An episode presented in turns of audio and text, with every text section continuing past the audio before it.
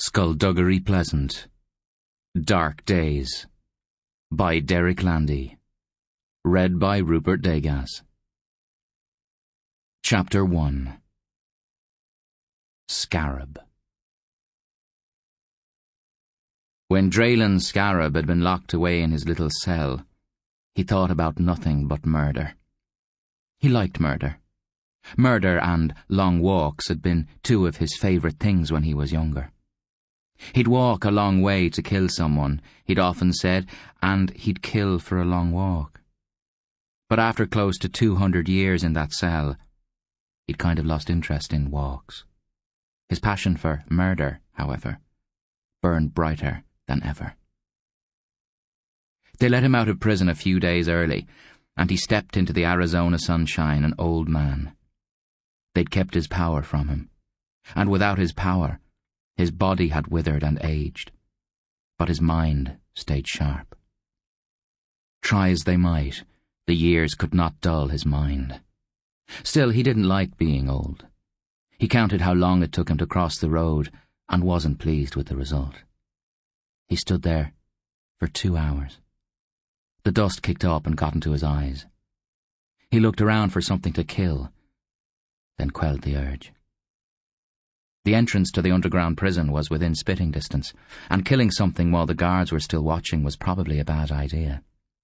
Besides, Scarab's magic hadn't returned to him yet, so even if there were something in this desert worth killing, he might not have been able to manage it. A shape came through the shimmer of the heat haze, solidifying into a black, air-conditioned automobile.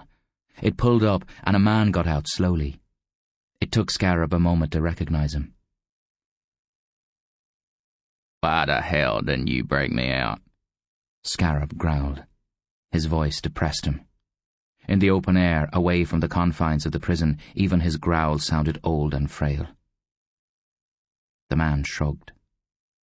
I was kinda hoping you'd die in there, to be honest. You sure you didn't? You look pretty dead. Smell dead, too.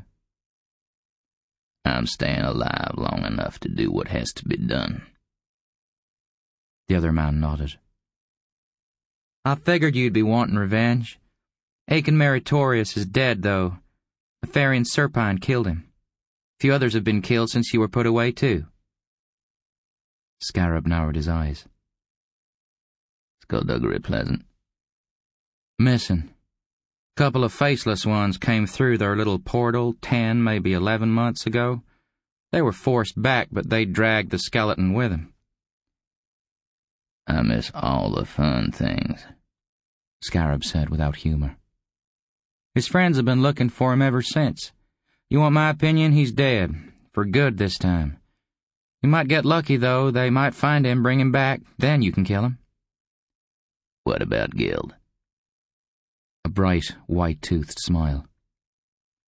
He's the new Grand Mage in Ireland. He's a prime target for you. Scarab felt a tingle, a slight buzz in his bones, and his heart quickened. It was the sensation of magic returning to him after all this time, of being kept locked away. He kept the elation out of his dry, croaky voice. No, it's not just him. It's all of them. I'm going to make them all pay. Their world is going to crumble for what they did to me. You got a plan, I take it? I'm going to destroy the sanctuary. The man took off his sunglasses and cleaned them. You gonna need some help with that? Scarab looked at him suspiciously. I've got nothing to pay you with, and there's no profit in revenge. This would be a freebie, old man. And I know some people who might be interested in getting involved. We've all got scores to settle in Ireland. Billy Ray Sanguine put his sunglasses back on, covering up the black holes where his eyes had once been. I'm thinking of one little lady in particular.